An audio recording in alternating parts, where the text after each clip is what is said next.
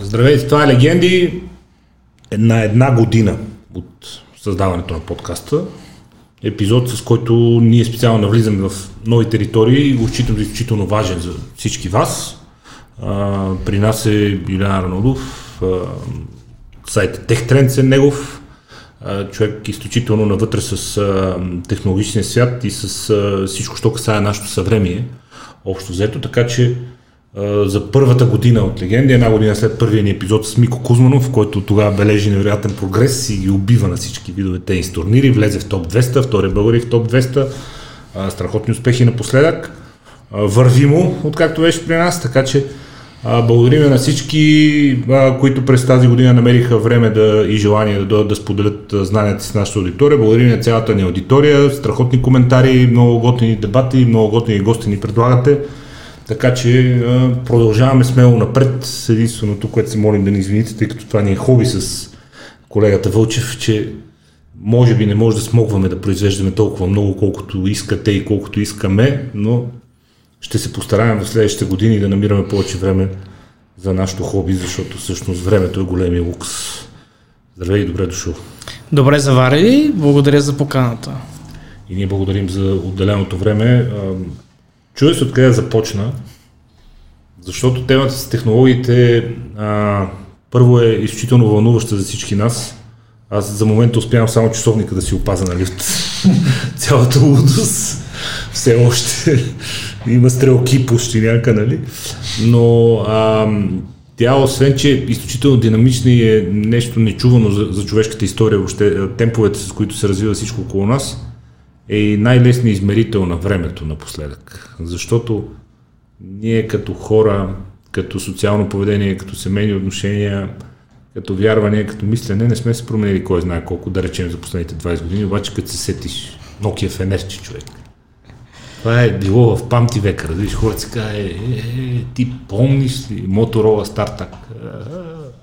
Той, имаше, е, той нямаше само нотоки с фенерче, имаше и преди без фенерче. Е, милионерите имаха с камелеони, ние са нормалните хора ходихме с фенерче.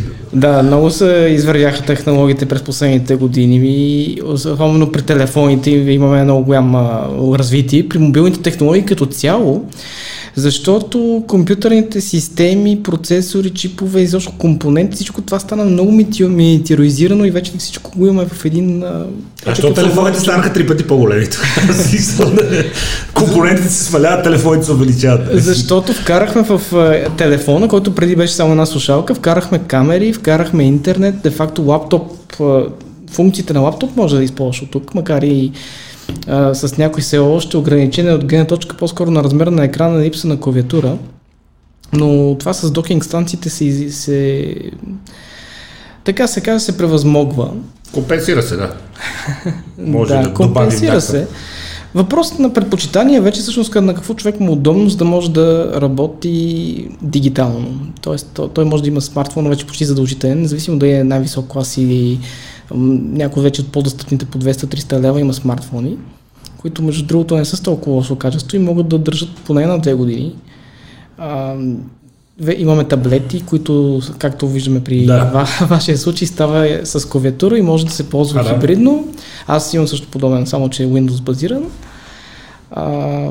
Аз още не съм задълбал, между другото, тъй като до години се занимавах и с графичен дизайн и а, естествено полупрофесионално ниво, но още не съм му задълбавал всичките функционалности, защото тръгнали с стилусите дарова и да правя графики, тук ще стане страшно. Извинявам се. Да. Да, да, с, с стилусите малко, за професионални цели малко различно. И аз имам същи отзиви. Аз имам Surface Pro на Microsoft и хора, които се занимават с, точно с, с художествени с художествено изкуство, да. с дизайн, казват, ти това дърво за какво го ползваш? Викам ми, всичко друго не е за рисуване. така че си, а, технологиите всъщност а, вече има за всеки по нещо. А, независимо да става въпрос за смартфон, да и става въпрос за лаптоп, а, всеки може да си намери това, което му трябва и което му върши работа и все повече за момента на достъпна цена. Сега с нещата, които чуваме за тенденции като инфлация, като недостиг на чипове и други, за съжаление, лоши неща, може би ще подигнат цените в почти всички сегменти. Или пък ще намали достъпа до до технологии. В смисъл, че в момента видеокарта, да си купиш хубава видеокарта е много трудно. Има ли значение колко ще вдигне цените при положение, че се разви такава степен на пристрастеност на хората към техните мобилни устройства? Аз съм чуш, че вече 20 хиляди да почват да струват от утре смартфоните. Че това е част от ръката ти. Ще, се- ще се продават бъбреци, ще се страшно ще, разбираш, и смисъл много да... Тук наистина, както казах, има телефони за 200-300 лева, има за 500, има за 800, за 1000, има за 4000. А, нали, сгъваемите са за по 4000 лева, които за момента все още са, за мен е, технологията има още какво да извърви, за да може да бъде достатъчно практична за да. обикновения човек и да си оправдаде тези пари. В момента е по-скоро за най-високия клас за хора, които са наистина го- много големи технологични ентусиасти. За обикновения човек това няма да му свърши толкова а, работа за тия пари. Е демонстрация на престиж. В някаква степен да. Друга степен. Социален статус, да покажеш, че можеш да си го позволиш. А дали можеш или не е друга тема, но важно. Има си удобните предимства, защото с гавами имаш по-голям, по-голям екран, имаш дво- двойно по-голям екран, де факто, и е, ти служи като таблет. Както хибрида едно време бяха само таблети, постепенно Да. станаха с ноутбуците хибридните модели, две в едно, така и с смартфоните ще стават с хибридни модели, с, с таблети. Таблета в един момент просто ще изчезне като нишова, ще остане, ще се върне към нишовите функции, като за, за, за дизайн и за такива неща. За Докато- по-професионална употреба. Да, за по-професионална употреба, като обикновените потребители ще могат да избират дали да си използват смартфон, който да става на таблет и а, лаптоп, който да става на таблет. Кой е големият двигател в момента на тези устройства? В началото беше видеото, в последствие станаха социалните мрежи. Колкото по-юзер-френдли е, толкова по-добре. Инстаграм нямат хоризонтален софтуер изобщо, тех целият мап е ориентиран вертикално, те не се вълнуват. По-скоро TikTok. И TikTok също. Инстаграм го направиха квадратен, за да може да има някакво междинно Е, Квадратен, положение. ама на, на iPad, примерно, не можеш да го, не можеш да го хоризонтираш. Стои, си на, стои си на вертикалата, няма вариант да го, да го обърнеш на телефон също. Ам, мисълта ми е, че социалните мрежи всъщност са голямата причина за тия безумни скрин таймове 6-8 часа на ден. Ам, те са причината хората да стоят непрекъснато в мобилните си устройства и те са и вече там след малко може да влезем в детайли, силно пристрастяващи. Те ли са двигателят в момента или продължава видеото и начина, възможността да се гледа видео и да се гледа повече съдържание, да е определящо за това как в крайна сметка да изглежда самия телефон, защото инженерното решение то е финала на трупани, трупани, трупани данни за пазарни предпочитания и за това какво би било най-добре. Мисля, че двигателите са комплексни, тъй като, да кажем, в премиум продуктите на смартфони все повече се акцентира върху камерата. Камерата е Да, елемент, който всъщност ти запечатва любимите моменти. камерите. Камерите. Това е гроздове камери. Всъщност да. а, да, смисъл имаш камера за всеки случай. Това е всеки, за едно- всяко едно приложение. Затова имаме толкова много камери. Всъщност в по-големи, високи, даже вече в средните класове има толкова, по 3-4 камери. Но камерите са един от факторите, които все още движат така производителите да, да напират за по-добри, по-добри модели. И другото нещо, което социалните мрежи са фактор от сигурно 10 години. Другите неща са вече комбинация. Видео, което ти си направил, заснел и така нататък, искаш да го споделиш. Оттам се решерва. И, и просто са, не е само едно нещо, което движи в момента смартфоните, а, изобщо тези устройства и като тенденции, като инженерна част. Това, което ще движи в бъдеще, всъщност е нещо, което много хора м, по-скоро е, тъй като технологиите се развиват по един начин. По този начин и следващото нещо за технологиите, което е най-следващата стъпка за развитие на технологиите, всъщност е петото поколение мобилни мрежи, 5G. Да. При което всъщност ще се елиминира не веднага, но почти но в един момент се елиминира разликата между мобилна и фиксирана мрежа. Тоест това, което получаваш като сигнал към телефона и това, Да, което казва, получаваш през ще стане инстантен. Фактически всичко, целият, целият веб ще изглежда все едно е зареден на телефона, защото в момента, който кликнете върху него, ще се отваря веднага, няма да има чакане. Не само. Скоростта и качеството ще стане. Не само ще се позволи нови формати да бъдат предавани онлайн в реално време. А, примерно в момента виртуалната реалност е изключително тежка като обем, като Да. съдържание. Това Да. е, особено ако се снима в а, 4К, Това не знам колко милиона пиксела трябва О, да са. много е тегаво. Видеята, ако не се компресират, положението е нечовешкото. Не, защото Да. 4К, ако ти е 4К на око, става 8К де факто и стават наистина огромни нещата. Говорим за невероятни резолюции в, по- в последствие, защото в момента виртуалната реалност все още има ниска резолюция и хората из- изглежда се едно играят Doom 2 от време, от време е оно, По компютърите клубове, да. Да, защото всъщност екраните те може да са с, с, с 4K или с, с HD, Full HD резолюция, но всъщност като си го сложиш на окото и ти виждаш много по-близо пикселите. Да. И затова трябва да бъде още по-разредена а, пикселите, за да може виртуалната реалност да работи, което съответно да, да, да работи по начин, по Той ще който, отежни файла няколко пъти, да. по, по начин, по който всъщност ние да виждаме, а, както сега виждаме тази плазма, където пикселите не се виждат изобщо. Трябва наистина много древни да са пи- пикселите, за да може да се възприеме от окото по същия начин, както в момента ние гледаме тази. Виртуалната и добавената реалност е следващото голямо нещо в нашето устройство. Евентуално, защото за виртуална реалност говорим от 20-30 години, сигурно. всеки добавената реалност вече доста сериозно навлиза в автомобилната индустрия. Нали? На head-up дисплеите се прожектират неща, които по принцип ги няма, но те се добавят там за улеснение да, на шофьора. добавената реалност, всъщност и тя е много стара. Тя се използва в военни технологии като head-up дисплея, нещо, което е от а, 60-те години. Мисля, че в изтребителите се използва отдавна. А, просто при колите започна да навезе от гледна точка на удобство и в момента е екстра, всъщност заради недостига на чипове. в момента всичко е. Абсолютно всичко е лукс в момента, което се изисква повече чипове. В момента То е за някои марки и модели самата кола да си я намериш е екстра, нали? Без да какво има вътре. Абсолютно съм съгласен и имам същите отзиви от различни хора, които в момента се опитват да си намерят клас. До година може би ще трябва да си търся, което ще ми е много, много тежка ситуация. Но, но, но виртуалната и добавена реалност са едни тенденции, които ние ги чакаме да се случат. Както и ам, облачен гейминг. Вече, между другото, една от тенденциите, която ам, чакахме известно време, започна да се налага, това е видеостриминг. А, и най-накрая да имаме разчупване на, на модела на линейната телевизия, защото до- доскоро ние бяхме свикнали да си чакаме в определен О. час дадено предаване и филм О, да. И в там 8 часа започва турски сериал. Точка. Нали, ако искаш, гледай, ако не искаш, както кажеш, повторението в 2 Да. часа и в 10 сутринта, там не помня колко беше. Точка, да. Сега Навиваш си можеш- алармата, ставаш и гледаш. А, това като малко го правих детски.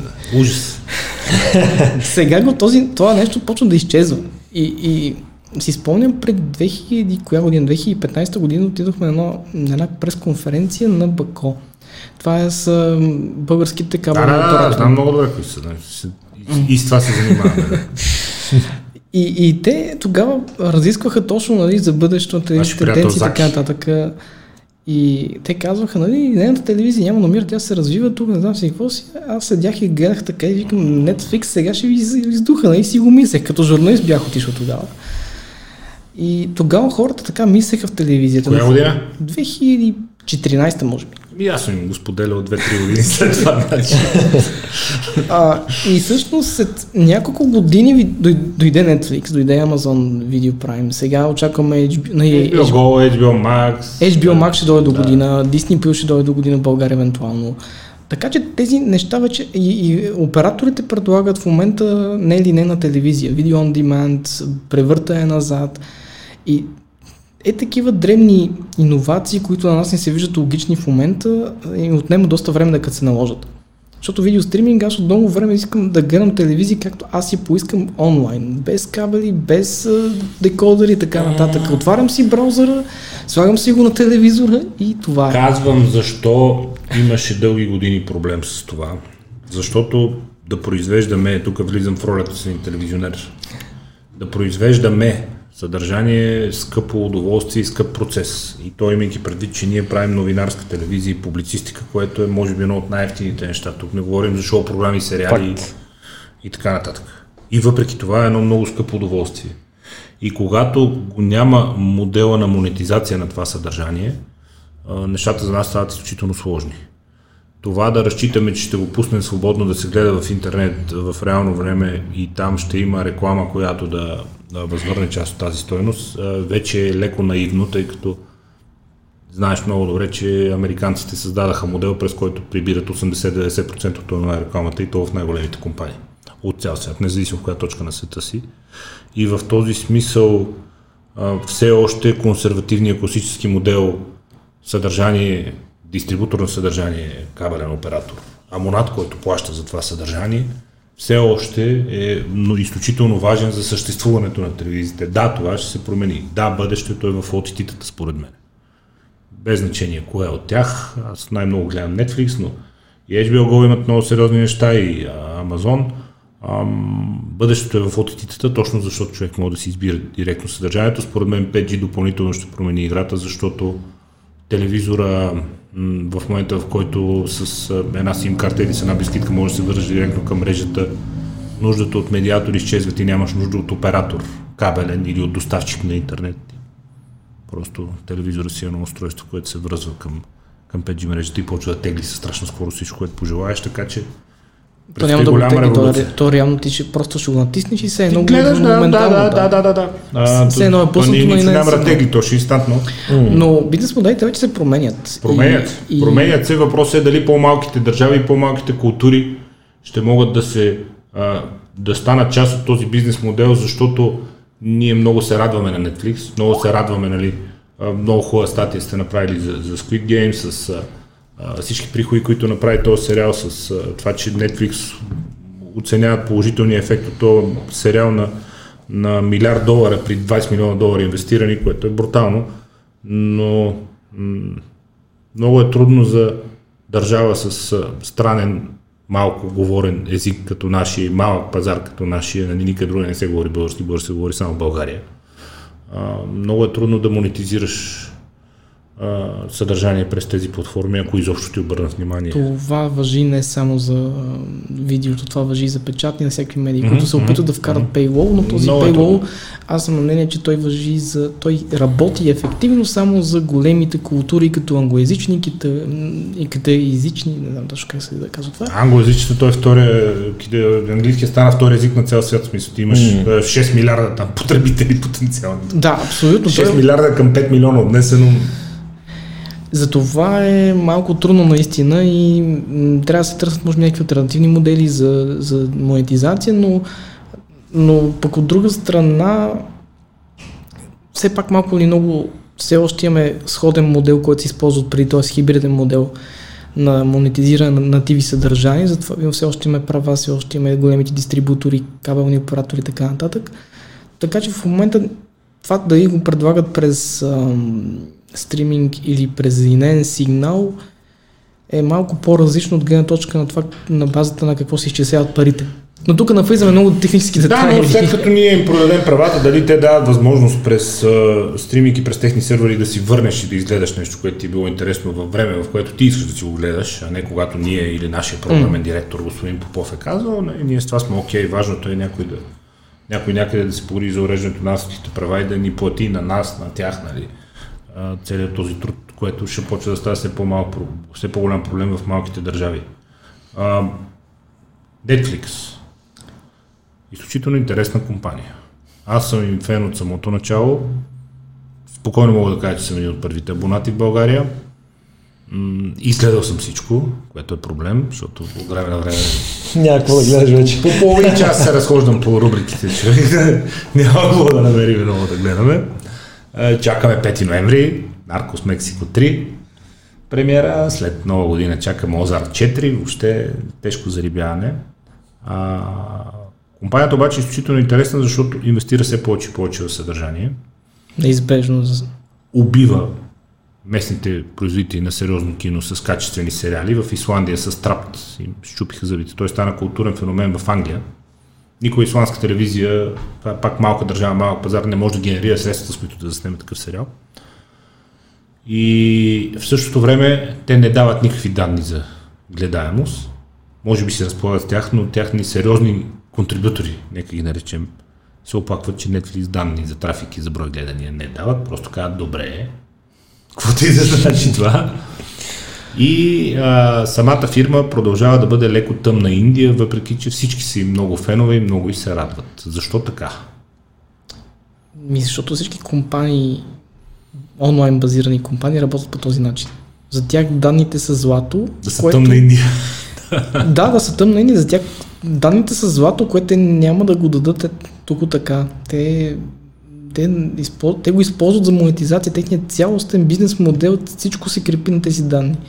Тези данните за гледаемост, за това колко, на коя минута се отказва човек на даден сериал, за това колко серии изглежда от край до край, дали ги гледа по, по, по отделеност, кои часови зони. Всички тези данни се събират, обработват и се гледат, за да може да се направи още по-ефективно. А, както програмите, които се а, разработват, нали, така и начина по който те се предлагат и дистрибутират. И за това онлайн компаниите са толкова ефективни, защото те използват тези данни, за да могат да си подобрят до тук насетне развитието на техните услуги. Независимо дали става въпрос за мобилни приложения като App Store на Apple и Google Play на, на Google, и, а, или някоя друга услуга, която да е пак да е онлайн базирана.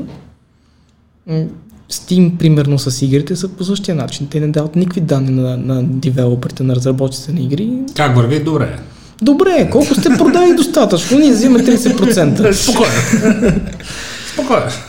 да, да. Ние само продали сте за толкова пари, ние взимаме 30%. Стига, пита се, да. добре. Всички така, всички така работят, за съжаление, и тук може би вече може най-надеждите за някаква промяна са по-скоро в регулациите.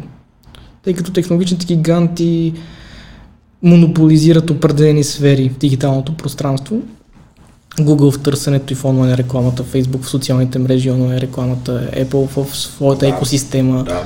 Amazon в онлайн пазаруването и в някои други сфери, в а, облачните услуги също са те, Amazon основни, Microsoft в а, корпоративния софтуер и в а, такива с а, Windows и PC пазара.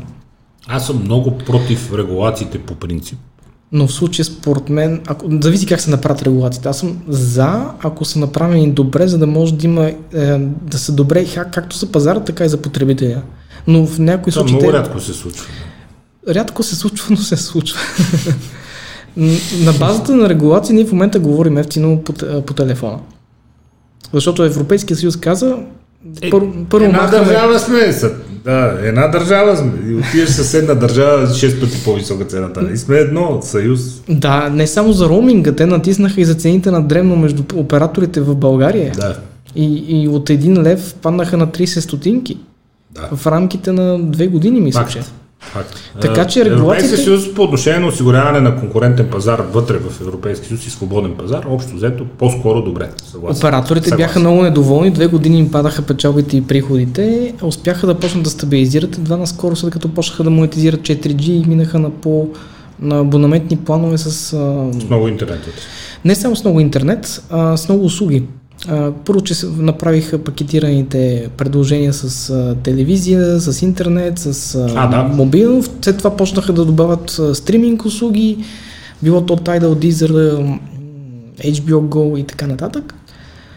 И в момента всъщност почват да предлагат почти цялото портфолио от застраховки и до всичко друго, което може да се сетите. Но те така монетизират. Те така си върнаха приходите и продължават в поредна година с трите оператора да отчитат печалба и приходи. Рано или късно ще но регулациите, да, да но регулациите, а, съжалявам, че прекъснах, не, не. а регулациите всъщност позволиха на това потребителите да могат да получават добри услуги, качествени услуги на достъпни цени. Да, за две години понижиха на операторите приходите, приходите за това, че примерно в България се направи ударно на, на някои западни държави беше направено постепенно, защото се направи в плана, кажем, 2-3 години се сваляха цените. България се реши, тъй като бяхме закъснени заради имплементирането на регулацията, се направи в рамките на година, даже по-малко от година. И това доведе до тези сътресения, нали? И начинът по който се имплементират регулациите, начинът по който те се направени, това е много важно за това как ще реагира пазара, защото големите компании, които имат огромен мащаб и огромни приходи, те могат да се адаптират, стига да имат времето и възможността да го направят. Ако бъде в полза на потребителите, аз съм абсолютно за регулациите и мисля, че по подобен начин ще бъде ползотворно, ако се направи с Apple, с Google, и с Фейсбук, въпреки че при, примерно при Фейсбук има много политически елемент там. За... То не остана друго.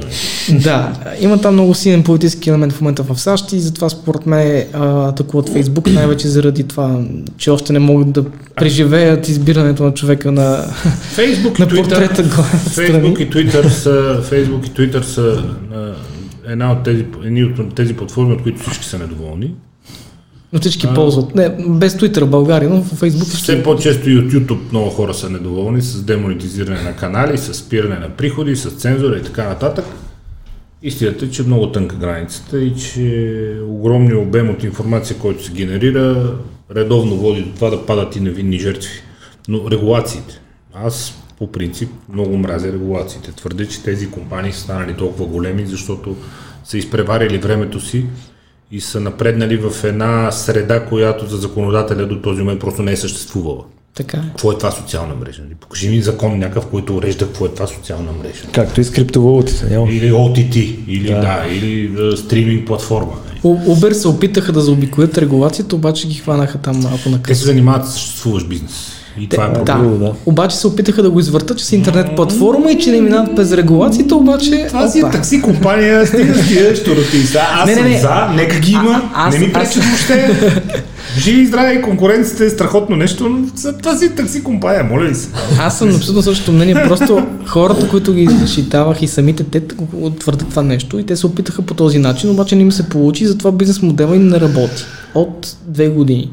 Те са на загуба Нищо чудно, аз не виждам как могат и да, как могат и да минат на печалба, защото не, прекалено много правила се опитаха да прескочат с не особено оригинален метод на работа. Нека ги има, съжалявам, че ги изгонихме в България. Според мен е признак на модерност да ги има, но е факт, че това е таксиметро бизнес. Мисля, нека не го наричаме а, с някакви други имена, защото е разговор става леко. Споделено пътуване, не според мен, въпреки че е много грешно. Да. И свободата, Поделено пътуване, където си викаш някой да те закара и му плащаш. друго.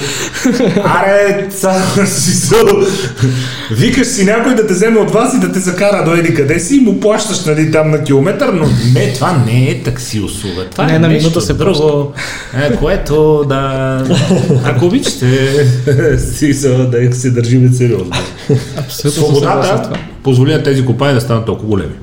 Свободата им позволи да инвестират толкова много в съдържание. Те набиха киноиндустрията, взеха и всички най-добри. Всички най-добри в киноиндустрията се занимават с сериали. Филмовата индустрия е супер зле, не произвежда нищо. Оскарите са една трагедия и златните глобуси.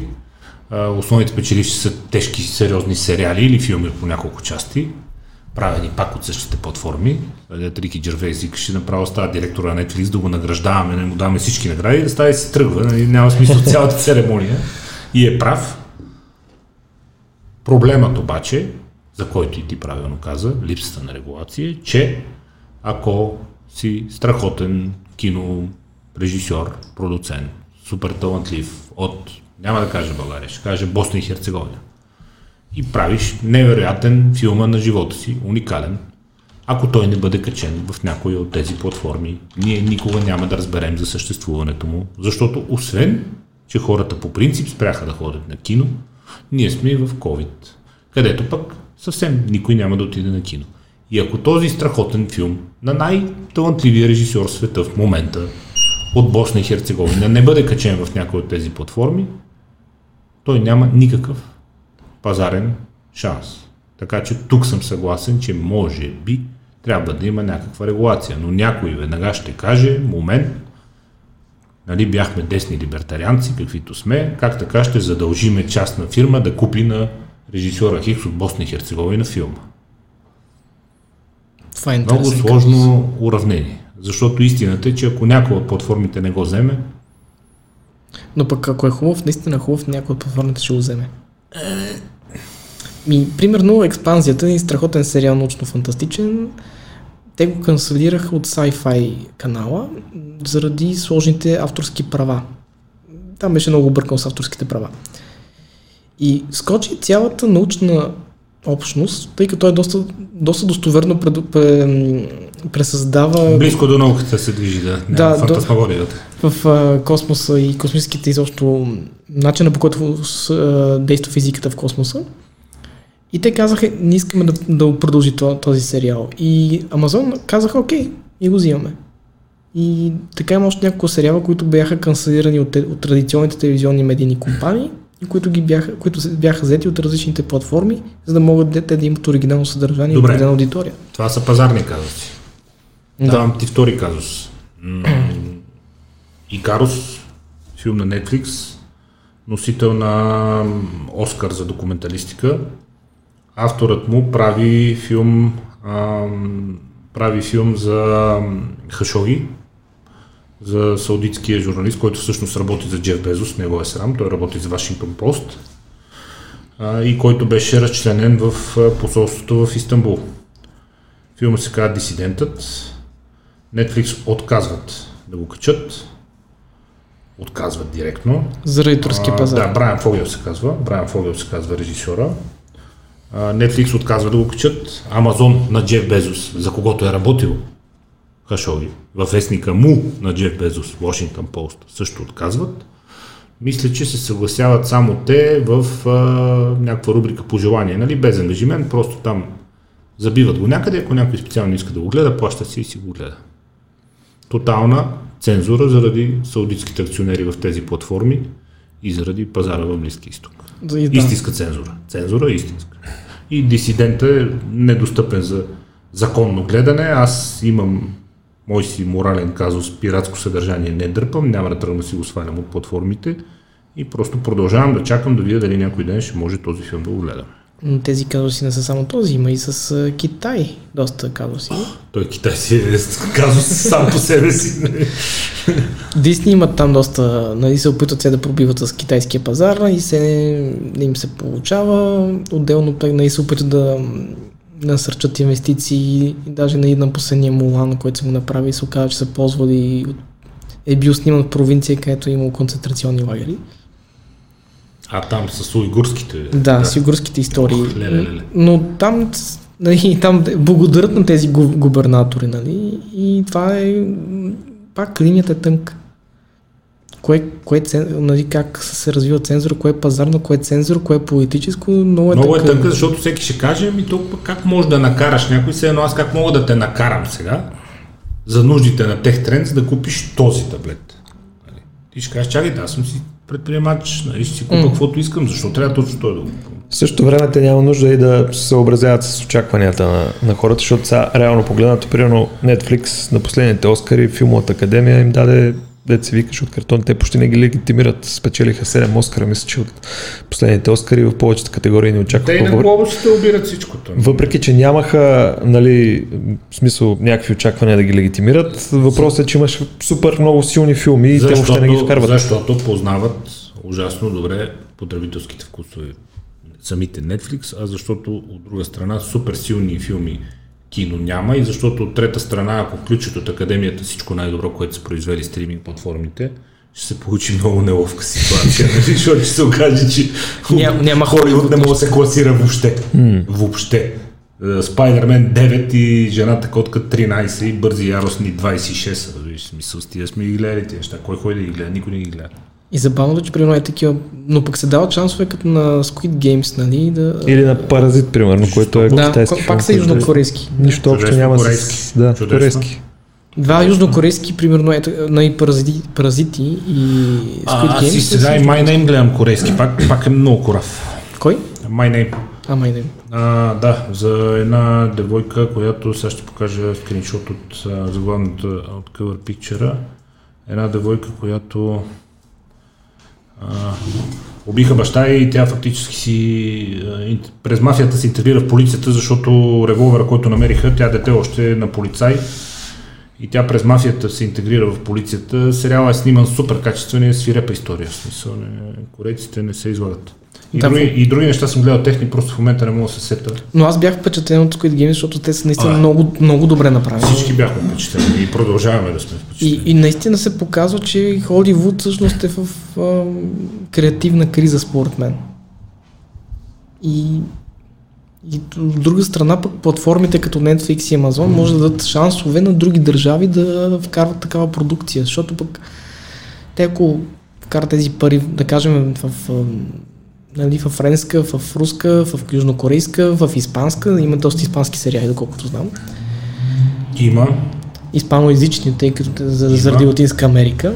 И това пак има някакви предимства. Да, България може би няма да, да получи а, торта от този, парче от тази торта, но А Има една европейска директива за 30 или 40% съдържание местно в тези Да. платформи, заради която успяха по някакъв начин да се класират а, някакви наши филми в Netflix. Естествено, тук почнаха веднага да им се смеят, че нито били най-хубавите, нито били най-добрите. Намериха се веднага журналисти, които да направят така, такова заключение. Не знам точно защо решиха, че не са нито най-хубавите, нито най-добрите. Но имаше брутални неща, опитвам се Но да това намеря не е за един снимане. корейски, който да ти препоръчам. Това е за, за, за, за закупуване на права. Но да, друго но е да... за, не, не, не е инвестиция в снимки. Не. Да, Просто говоря за, за инвестиция, защото при Squid Game беше инвестиция в снимки. Ключ. Личи си. Да, личи си. Личи си. Как си обясняваш този феномен? не е нов сюжет. Squid Game. Да. Не е нов като, като философия, не е нов, нали, някакви... Ми, Гладиаторските битки са от- Гладиаторски битки, на да, 2000 кусор оцеляване. години. Да. а, бедни срещу богати, унеправданите житейски слоеве, нали, обществени слоеве, които са аутсайдери собственото си общество и нямат друг шанс и затова са толкова зверели. Нали, пресичат се много клишета и в същото време продуктът е изключително оригинален и качествен. Поред мен е по-скоро реализацията е много добра. А, стари идеи, ако бъдат направени добре, защо пък да не работят? И те работят в момента. Да. За мен реализацията е много добра от актьорската игра, през начина по който се развиват а, самите герои, начина по който реагират на отделните моменти е много добре направен. Изобщо много по-близък, нещо различно от това, което сме свикнали в последните няколко години да виждам от Холивуд. Холивуд забрави за подобен тип продукти, според мен. Те се ориентираха към Avengers и към Marvels, нали, комикс нещата и, и за това може би има такива пробясти, като примерно Батман трилогията на Нолан, която е малко по-приземена. Да. Поне първите два филма, третия Да. за мен е малко отиде малко Не далече. е толкова суперменска. Да. И Беше, че рот- ротация веднага, че. То в момента не се вижда, да. Жокерът, Жокерът, последният Жокер е доста тежък и нетипичен за Холивуд. И затова се радвам, че в някаква степен той успя да пробие с някакви награди там. Да. И това според мен е може би формулата, че е нещо различно, което не сме виждали доста време. Защото преди пак имало подобни филми с много тежка реалистична тематика, реалистична реализация, но известно време сме забравили за подобно нещо. Както казва Асен Блатечки, какво па толкова с толкова Феникс, всеки мога да изиграе този жокер. Да, да, добре. Окей, няма проблеми. Съгласих се моментално. Давам ти един паралел, сега ти ще ми кажеш верен или не. Защото а, имате подобни тези в статията с Squid Game. Хубав текст, пак казвам. В всяка кола от много години насам има сим карта. Това, че във всяка кола има сим карта, затрупва производителите на автомобили с огромни данни. Тези данни са точно потребителски вкусове за какво се използва колата, докъде се ходи, по колко километра ден се кара и така нататък. В резултат на което за 20 години разликата между марките изчезна. Всички произвеждат мини SUV, SUV-та или градски джипки, така наречени. Всички ги произвеждат, те са изключително еднакви и трябва много да се загледаш в емблемата, за да видиш дали е Peugeot, Citroen или Hyundai или Mercedes или BMW или така нататък. Те са толкова еднакви вече. Това е навсякъде. да, и хората страшно много си харесват и страшно много ви купуват, защото просто фабриките им дават това, което те искат и от което имат нужда. Нещо, в което да си качиш и багажи, и колелото, и децата, и да е бързо, и по магистралата с 200, и в града да не харчи много. И по планината то са ето го. катери с него, Еми да, еми да, еми ето го, ето го, заповядай, заповядай. Заповядай. Случва ли се нещо такова на културния фронт? Знаеме всичко за вас, знаеме какво искате, заповядайте. И цялото съдържание започва да става леко еднакво и в момента, в който се появи нещо оригинално малко в страни от зоната и ние всички сме а гле. М, това е малко интересен въпрос.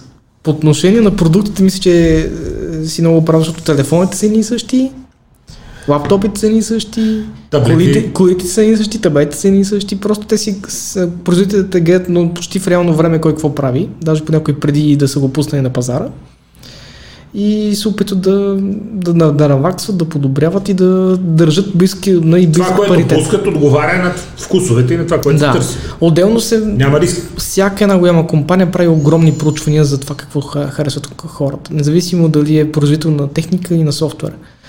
Големите компании, примерно при гейм и разработчиците, големите гейм разработчиците правят задължително маркетинг проучване дали играта, която подготвят, а, визуално се хареса, примерно да и дадена визия се хареса, да и тази е по-подходяща. И те, те си моделират играта на базата на някакви очаквания, каквото, каквото виждат в потребителите. Много често има в случаи, в които пропускат някакви неща в опит да монетизират по-агресивно дадения продукт. После ще ги продадат като опция, спокойно.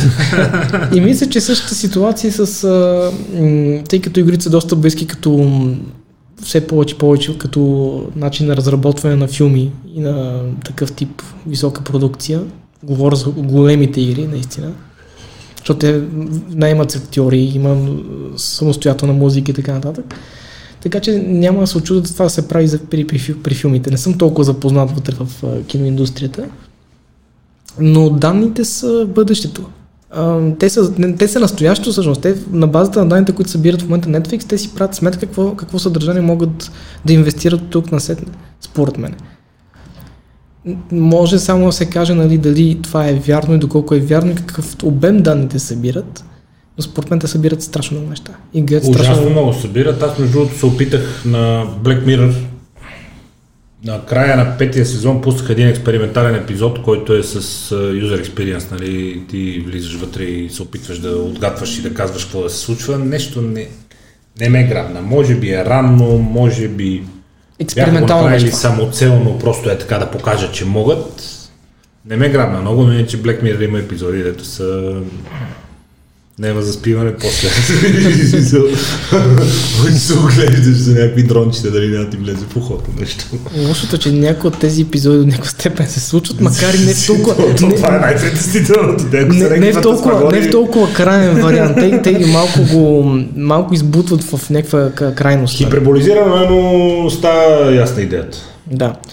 Но това унификацията е- на предпочитанията е нещо нормално в, рамките на глобализацията. Все пак ние поддържаме информация. В момента нещо, ако се случи в Южна Корея, ние го разбираме почти веднага. И обмена на информация е моментален в момента. Води ли според теб до това да филмите, научно-фантастичните утопии, на които преди 20-30 години се смеехме, дето всички сме еднакви 2300 година, нали? С сиви ризи, с еднакви телефони, с еднакви прически, ама то реално, погледнеш, а, много смешно. Колко бъде смешно. И някаква степен да. Все повече аз имам чувство, че Орел даже дори не е наръчник, е... Вече е То си върви. Не Да, само, че си върви, го вече, подминахме. вече, вече, да, подминали сме го отдавна според мен. Но пък от друга страна има много неща, които са ни подобрени като живот. Примерно дистанционната работа е една мечта за много хора. Безспорно. А, доставка онлайн, линейна телевизия, много повече възможности за забавление, много повече информация. Баба ми лека и пръст ми викаше, нали, до някаква степен ви съжалявам. При нас беше много по-лесно и много по-спокойно. При вас е с някаква тотална лудница, Ами не. което е недостатъка според мен в Ами това, не, че защо? А, ми ние сме засипани от информация. Ами на нас не е интересно. Ти ако искаш, ще си отсипеш. Ма никой не иска да си отсипва. Всеки иска да си сипе също. Да с- м, Това е правилно. Проблема е, че някои хора просто според мен не могат да им идва в повече, като се гмурнат надълбоко в информацията. Мо, да. Зависи кой как Въпросът използва. Е, да, да, кой как използва, първо кой какви интереси има и второ кой колко може да освои качествено, защото и това е важно. Това според мен трябва да се учи в училището, защото наистина ситуацията е много out of control. Сигурно, сигурно, но за мен, за мен ам, една от, може би най-основният плюс на това, което се случи в последните 50 години с технологиите и с способността да се комуникира, е развитието на така наречен колективен интелект. В смисъл това, че много адски умни хора от цял свят, един от които знае тази подробност, а другия другата подробност, а третия е чел онова проучване, а четвъртия е видял онези данни, които другите трима не са, могат в реално време изключително бързо да разменят информация помежду си и четиримата бързо да поумнеят с експоненциални е, темпове, непознати на човечеството до момента и заедно да обединят и да създадат знание, което да превъзхожда чисто математически сбор от информацията, която носят в главите си. По отношение на медицината, по отношение на познанията за човешкото тяло, за Вселената, ако щеш, колективният интелект е огромно постижение на технологиите, защото представи си иначе как българският доктор Пешо от Пирогов, нали? Трябва да се хване сега, да тръгне да пътува една седмица до щатите, да ходи, после една седмица да пътува до Чикаго, да отиде в някаква библиотека, да търси там някакви проучвания, ще ги намери, няма ли да намери, да ги изчете, да си води записки, да се върне, да...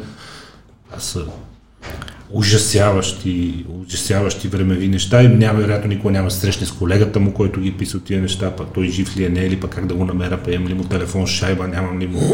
Ужасяващо е било, докато сега скоростта, с която се развива знанието, според мен е точно заради този колективен интелект, защото всички заедно бухат цялата информация онлайн, тя е налична, всеки може да види, всеки може да допринесе. Има някакви, това има някакви ограничения в момента. Е. Има paywall, има някакви такива изисквания за научната тук да, информация. не за някои работи, за специална научна информация, но по принцип колективният интелект е големия принос на, на цялата тази история, че всички ние бързо може да се докоснем до много качествено Да, знание. следващото ниво е изкуствен интелект.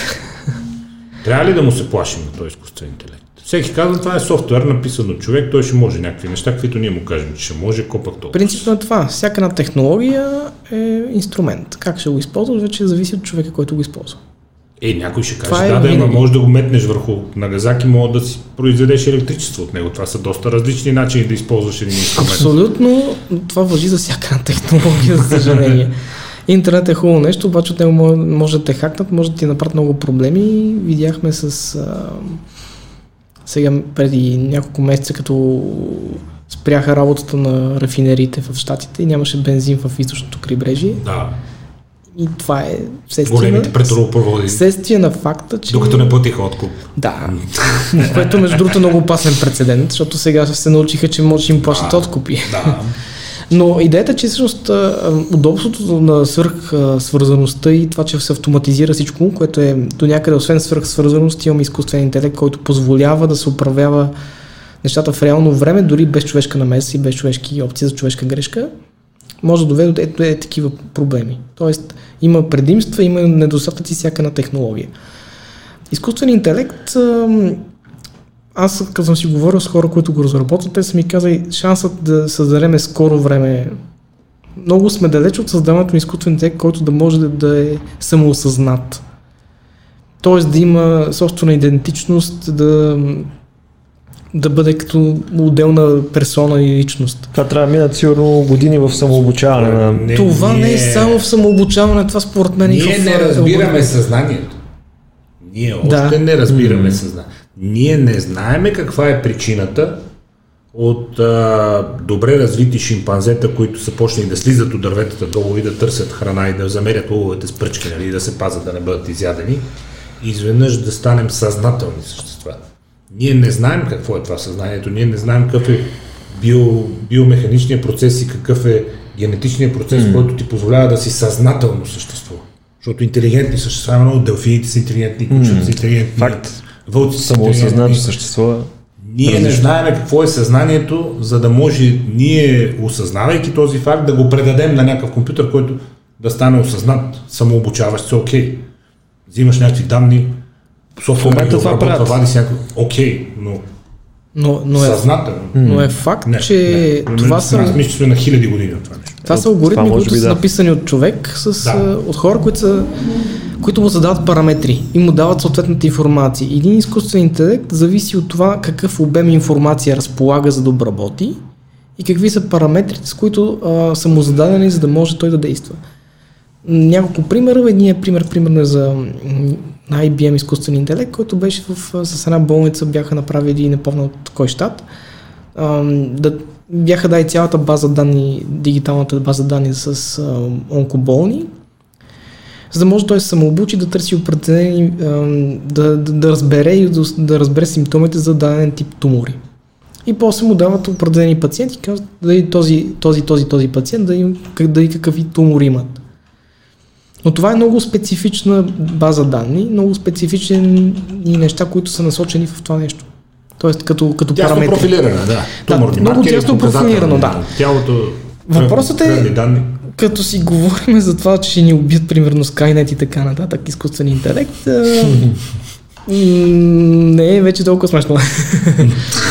Американските и руски военни и китайците разработват автономни си- системи за, за действие. В момента тези, действия- тези автономни системи Писал няколко се лъжиме. Самолетите в момента и гранските самолети летат през 90% от времето автономно. А, да, ако не е повече.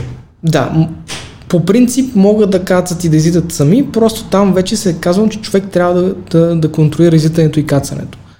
Също въжи горе-долу и за бойните дрони. Те, те, те там имат, те, голяма част от, от а, полета има автономен, но пилотът казва, Същото въжи и за автомобилите, защото... Да. А, но пилота без казва говорим дали, за- за дали да марки стреля модели. или да не стреля. Да, да. Защото Защото говорим ако- за марки модели, аз като влизам в Истанбул, просто си държа ръцете на волана. И ми е супер. Зяпам си една надява, тя спира, тръгва, завива си, не, не се занимавам. И е страшно облегчение, защото по принцип влизането в Истанбул си е отделна дисциплина в шофьорова, където Но, но за колите също така е друго нещо, тъй като там има степен на автономност. И обаче, наистина, да като се премахне волана изцяло, според мен това няма да се стане, защото трябва да има някакъв опция човек да поеме Не, контрол. иска ръцете на волана, да. Да. И за мен това е фер, нали? Аз съм окей с тази опция. Ръцете да сте на волана. Да, абсолютно Куче, автономно. продавач на гевреци, някой другия е решил рязко да завие. Трябва да има опция за контрол, да. И аз съм на същото мнение, въпреки че последната степен е да се махне изцяло волана и системите за управление от кабината. Въпросът беше, този пример, ако не си го чуваш, ти хареса, Блекс Фридман го разказваше, че защо е, сме още много далече от напълно автономните автомобили, за, точно заради липсата на съзнание и заради възможността да предвиждаме. Едно от основните качества на човешки интелект и на човешкото съзнание е да предвижда и да прави прогнози на база на вече съществуващи знания. Ти знаеш, че ако отпиеш от горещо кафе, ще се опариш. Няма нужда да отпиеш, за да установиш, че се опариш. Ти можеш да прогнозираш, че след като излиза пара от него, то е горещо и ако отпиеш, се отпариш. На същия принцип, когато управляваш автомобил, а, виждаш, че в дясно по баира, покрай тебе голямо стадо крави е подплашено от нещо и тича нататъка и виждаш, че следва десен завой. Логично е да предвидиш, че цялото това стадо крави ще премине през пътя или че вече преминава през пътя и ти е добре да намалиш преди този десен завой, защото може да ти стигне времето да спреш и да се забиеш в кравите. Изкуственият интелект е твърде далече още от предвиждането и осмисленето на тези ситуации, които се случват някъде горе на Баира. Това не е ситуация на пътя пред теб, която датчиците да хванат. Това зависи според мен на няколко неща. Едното е с какви сензорна дата ще разполага, данни ще разполага колата и съответно компютъра и с какви алгоритми ще И бъде. дали някой програмист го е научил какво е крава. Да, абсолютно. И че не е хубаво да се блъскаш нея, защото се едно си блъснал танк. да. така че да, това може да стане, но защото нямаме време. Защото трябва данни и трябва по-добри сензори, примерно лидара, този лазерния радар, да обхваща, да кажем, 2 км напред и пък да се ползват някакви сателитни данни в реално време, за да се види какво движение има.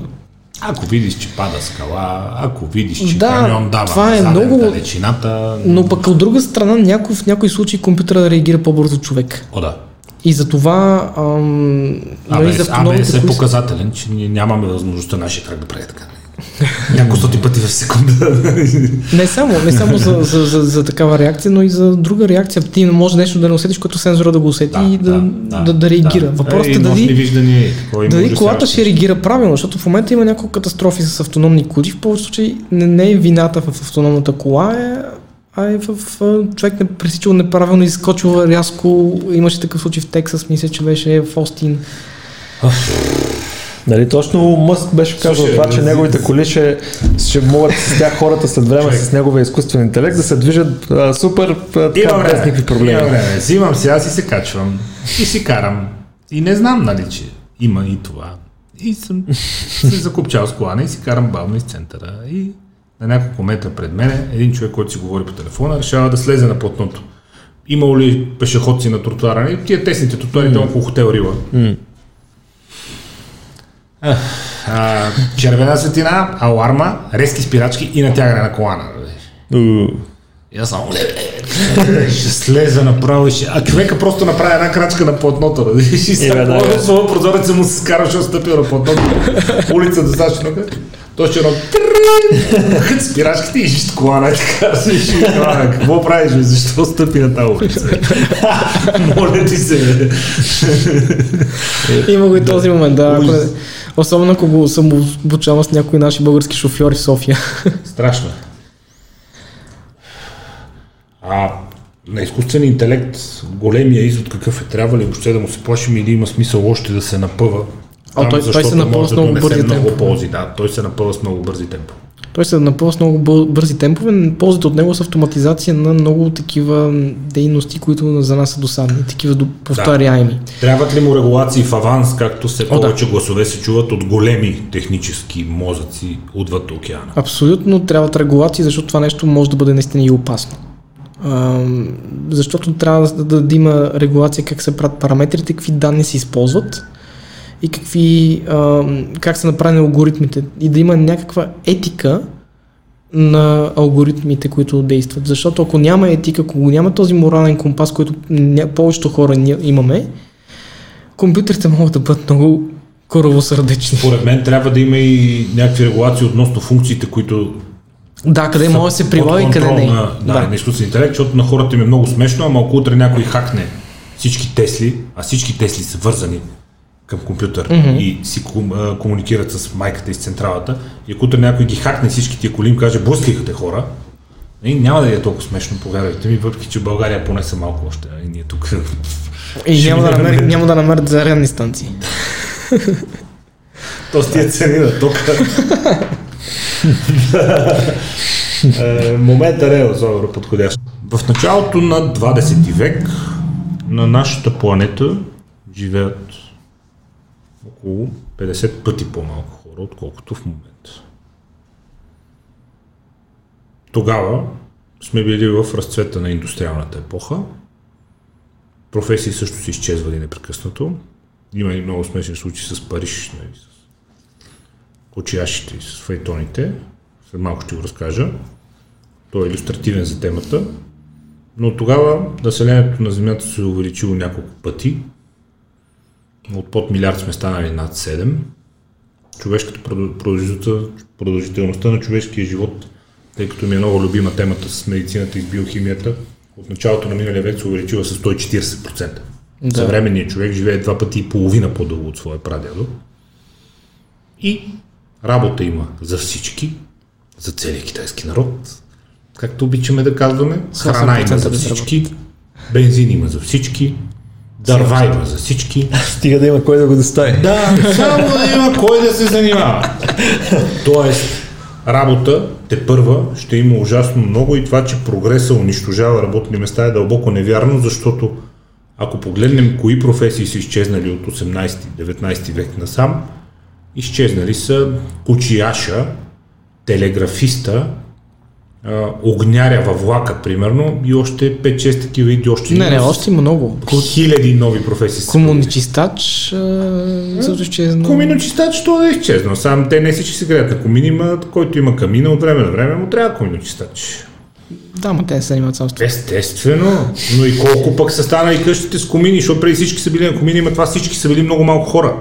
Има хора, които с пръчките се буждат сутрин. Имаше такава, такива интересни професии. Колко хиляди нови професии е Много, създал много. Да, да, не, аз не, не, не казвам, че... а, Колко недостиг има на кадри в толкова много сектори. Нали? IT сектора е една черна дупка, в която колкото и милиона души да налееш, те ще изчезнат вътре.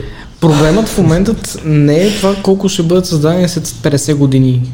Те ще бъдат създадени много професии, страшно много. До преди 15 години мисля, че нямаше data miner, т.е. човек, който да, да, да пробива данните, да ги Да. гледа за какво става въпрос. Но проблемът е, че тъй като технологиите изпреварват страшно много бързо време, а, страшно бърз, с бърз темп а, образованието и квалифик, квалифицираността на кадрите. И ще има един геп, една ножица, в която ще има много хора, които доскоро са свикнали да, да навиват само хартия, примерно, много образно казано. А ще трябват програмисти. И, и ще има работа само за програм... Примерно ще има работа само за, за програмисти. И това ще бъде много трудно да се превъзмогне, поне за някакъв период от време. Тогава такив подобен тип мерки са адекватни, но ам, ще видим. Според мен ще бъдат създадени страшно много нови а, места с много добавена стойност. Много, много добавена стойност и ще бъдат много по-интересни, защото вместо да, да, да в момента да набираш на ръка някакви данни, данните ще ти бъдат готови, ти само ще казваш на компютъра, искам е това, това и това да го видиме, как това се отнася с, с други данни, дай да вземем от някъде други да ми направиш една компилация. И вместо Някой да ще правя... трябва да е написал софтуера за те, обработката на тези данни, за да ти яде в смлян вид. Да, да, ти да. ще трябва да си изчел света, за да знаеш всяко едно число какво означава и ако тръгнеш наляво, какво ще се случи, ако тръгнеш надясно, какво ще се случи и защо не трябва да тръгваш надясно, например. Така че а, интелектуалният труд, който трябва да бъде положен и образователната система, която да научи, защото функцията на образователната система не е да ти научи на занаят за цял живот, който винаги е модерен и актуален, такъв няма. Много бързо се променя света. Нейната цел е да те научи да си наливаш знания в мозъка и да ги пазиш под, няк... под формата на някаква система. Тя те учи да усвояваш информация, ти после изхвърляш всичко излишно и вкарваш нова, но те учи да четеш и да заучаваш някакви неща, защото това цял живот после ще ти е важно. Абсолютно така. Така и просто, просто е се концепта. специализираш Да, и гледаш, да, да, да, да. е интересно, да. Ти между другото каза за гепа, който става в а, професиите ти. Имаш ли представа в медицината какво се случва? А, трагедия 100%. Ами, не става. То, може би не става дума за трагедия, но става дума за това, че а, да си учил медицина преди 40 години по съветски учебници от преди 60 години и да я практикуваш от 20 години и чат-пат да ходиш на някакви специализации безкрайно недостатъчно. Смисъл. Баба ми, лека и пръся, беше лекарка и тя казваше наистина в един момент, тя имаше една цяла библиотека с книги, с списъци с лекарства, с а, учебници и тя казва ми в момента нещата са се променили страшно много. Преди 10 на години го беше казал това 15. И аз вече не знам кое е актуално. Те, че книги като са от 70-те години. Всичките, всичките лекарства в момента са, не всичките, но да кажем, една, Да. Има много по-ефективни лекарства, примерно за алергии, за, за определени състояния, които преди са се лекували с някакви много по-груби методи, в момента е много по-рафинирано. И там наистина трябва да поддържаш а, непрекъснато подобряване на информацията, която имаш. Затова в някаква специално степен колективният интелект може да е много полезен, ако човек има желание да влезе и да види нали, най-напредналите негови колеги и най-новите проучвания, какво показват, стига да има това време и желание и да знае английски язик. Ха-ха! А пък в бъдеще изкуствен интелект ще ти помага да диагностицираш. Да, или да ще го преведе на български. не- Право в реално време ще говори, Е, да. така е, станише за всичко е виновен Google Translate. Ам, Между другото, универсален преводач, може би скоро ще се появи това интересен клип. появява се вече, появява се вече, тъй като това са хора, които са много добри в това, което правят. Гледай. Ага, да, да. Това е просто хора, които са довели до съвършенство това, което правят. Гледай. Е, искам да го видиш. Това е. Как да ги замениш те с Да, да, да. робот? Космос. А как? Как се отлива ограда, гледай. Еми, трябва да пуснем сега клипа, който го правят това машините. Еми да. Аз така не бях виждал да се лева ограда, между. Не, не, гледай. Ти не си виждал и така да се редят каси, ама... ама в общи линии. Кай, честно, бе, човек. Е А тя изпълни го ти го гледа. Обаче една грешка тук са много сълзи. Да. Те гледай как чупат всичките точно пък е Браво, нещо. браво, браво, браво. Не, а човешкия мозък е велико нещо и ние те първо имаме твърде много да изучаваме за човешкия мозък преди да почваме да създаваме мозъци. Ние сме много далече от опознаването на всички функции, възможности, а, начини по които функционира човешкия мозък и човешкото съзнание. Гледай, така че има време, има време. Въпросът с а, защо този универсален базов доход да не казвам какво мисля за него, че ще отблъсне на детската аудитория, е толкова популярна тема в тек средите. Аз имам чувството, че хората от тек сектора, говорейки непрекъснато за универсален базов доход на тия, които не са в тек сектора, им развяват някаква форма на своята гузница и казват, спокойно, да е някой ден, като е птени стъпеете и ние отидем вече съвсем в космоса и няма какво да си кажем и ние ще направим един универсален базов доход, за да може вие презрените пари там, дете не знаете английски, не може да си включите телефона, да има какво да ядете. Няма никаква економическа логика за това нещо, но то става все по-голяма тема от всички разговори за технологии за бъдещето. Защо така, господин Арнолов? И то беше свързано с а, множицата за работните места, които споменах. Тъй като това е едно от решенията, които може това да го, поне временно да, да закрепи положението, докато хората, които се губят, а, потенциално загубят работа, си да могат да, да бъдат преквалифицирани. Тъй като не може да станеш за един месец програмист и за два месеца, от, при това като ако нямаш, да кажем, не, трудно можеш да четеш и нещо, царан си неграмотен, примерно на което, нали, със съжаление, все още има доста хора, които нямат тези базови знания. И за това по-скоро те го виждат като някаква панацея. Сега дали работи, правят се експерименти в а, развитите скандинавски държави. Не съм видял резултатите. По-черни са. Както и, По-черни са, 4, спряха го. както и 4-дневната работна седмица, там май бяха по-добри резултатите. Там може малко да се живне, има логика, нали, че дългата почивка, той и спорта е ясно, половината философия на спорта е във възстановяването, mm-hmm. Същото и в работата. Ти ако прегрееш и се задръстиш, има едно нещо наречено заводска слепота, това е термин от економиката, между другото, че след 6 години на една съща позиция ти ставаш неефективен и то това е заводска слепота, защото проблема е пред тебе, ти не мога да го видиш, нали? защото вече цялата рутината толкова те затрупала, че те просто ти е сета, на мозъка ти му е сета. Ти може да не го мислиш, но всъщност ти е сета. Не, просто блокираш. Аз имам моменти, Точно, които, точно. които просто блокирам. Гледам, седа и не мога да правя нещо 2 минути, 5 минути, 10 минути. Но да, ам, и затова по-скоро. Дали е решение, не съм сигурен. Според мен е някакво размахване на, на бомбонче нали, пред хората, които няма да се класират и успокояване на съвестта, защото наистина Възможно. не виждам причина. Пак казвам всички данни, виж данните за човешката популация, колко сме били в началото на миналия век, колко сме сега. Има работа за 7 милиарда души. И най-вероятно, ако станем 10, ще има работа и за 10. Да, ма работата варира от, от, ин- от заводски Китай до, до сидици. Слабо индустриална Африка, примерно и така нататък. Да. Аз Да. съм съгласен, но заводски Китай е невъзможен без а, мините в Африка и без да бъде захранен с лити, магнези, алуми. Да, където обаче за съжаление нататък. не е много, да. Трябват още геолози, находищата се изчерпат, затова закъсва индустрията на батериите, например, защото лития е малко, находища са ясни, трябват ни още геолози, трябват ни хора, които учат геология, трябват ни хора, които могат да проучват минни находища, трябват ни хора, които да произведат машини, които да влезат в тези мини долу. А, така че хора ще трябват първа. Според мен, колкото повече ресурси се оползотворяват, толкова повече хора ще трябват и в това отношение нямам притеснения.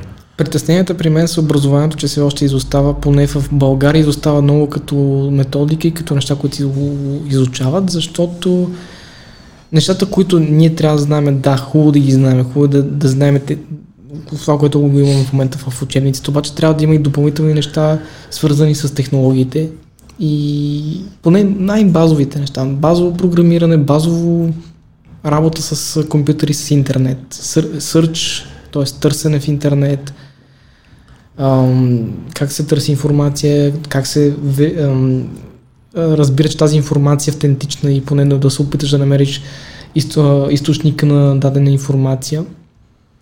Тъй като фалшивите новини, това е една от причините, че те толкова се разпространяват бързо, защото то- хората просто не са свикнали да си проверяват информацията. И пък не могат да отсеят и пък не искат да вземат, да кажем, три различни новини, които казват съвсем различно, се опитат да съставят някаква картинка и пък дават само фрагменти от дадена новина. И примерно аз като журналист това мога да го направя, обаче обикновените хора не могат. И тези неща се учат сравнително бързо. За няколко месеца човек може да се научи това да го направи. И това ако се прави, в, нали, ако се прави от дет, не от деца, но от тинейджери, където попиват като с гъба им, Да. Те ще го направят още по-бързо. Според мен първото нещо е майката на всичките тези неща е английски язик. Живеем в свят, в който без английски човек е а, инвалид, реално и невъз, в невъзможност да функционира нормално. Хора, учете английски, учете си децата на английски, учете си родителите на английски, научете всички на английски язик, защото И поне втори език. специално в така наречения World а, забравете без английски език, каквото и да било. Аз не знам съвременния свят как се оправиш без английски език, наистина. Според мен той е задължителен втори език и доброто му познаване е задължително условие за всеки един съвременен успешен човек. Иначе просто нещата наистина а, няма как да станат и оттам нататък вече да, компютърни познания, економически познания, финансови познания, извинай, но скоро Вечни финанси, как си управляваш М, Общо парите. взето, да, доста интелигентен и нормално функционираш в съвременното общество човек с друго образование, нали, но ме пита какво е това марш. И аз се последните се чувствам леко неудобно в такива ситуации. Коя, коя дума, извинявам се? Марш, Марч. марш, да, марджин, марджин, А, марджин. Okay. марш, а, марш в цената. И аз там това не е печалба, е, нали, марш е разликата между покупката и продажната, но а, печалба, не, не, не е печалба, печалба е това, което ти остане след разходите. Да, но, както и да е. Това е процент. Да, мисълта ми е, че дупката в образованието е факт. Не знам дали само то може да компенсира. Пак казвам, за мен то е някаква система, която просто научи да приемаш и да обработваш информация. Колко успява е една съвсем друга тема. Доста IT отново има- специалисти се обучават сами в последствие. Има хора, които са учи и маркетинг и нещо друго и философия и се казва, не, това ням- няма да ме изхрани. Това не е окей, аз не мога да си намеря работа и нещо друго и грабват няколко такива курса. В момента може много лесно да, да, А, да това е супер, да. Той е добри на империя, Телерик правят, а, софтуни. Не само академиите, то вече има доста информация в интернет, в които можеш да започнеш от най-базово ниво и да научиш нещата от начало безплатно в YouTube, в а, такива А, през видеа? платформи. Супер. Мое?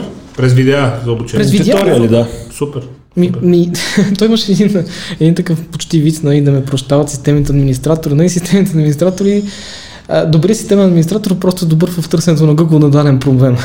Да. Добър да гледат Абсолютно да ми прощават, но, но наистина начинът за решаване на проблеми за каквито и да е, не, не говорим само за системна администрация и нещо друго, е чрез ем, интернет, търсене в интернет, ефективно търсене в интернет.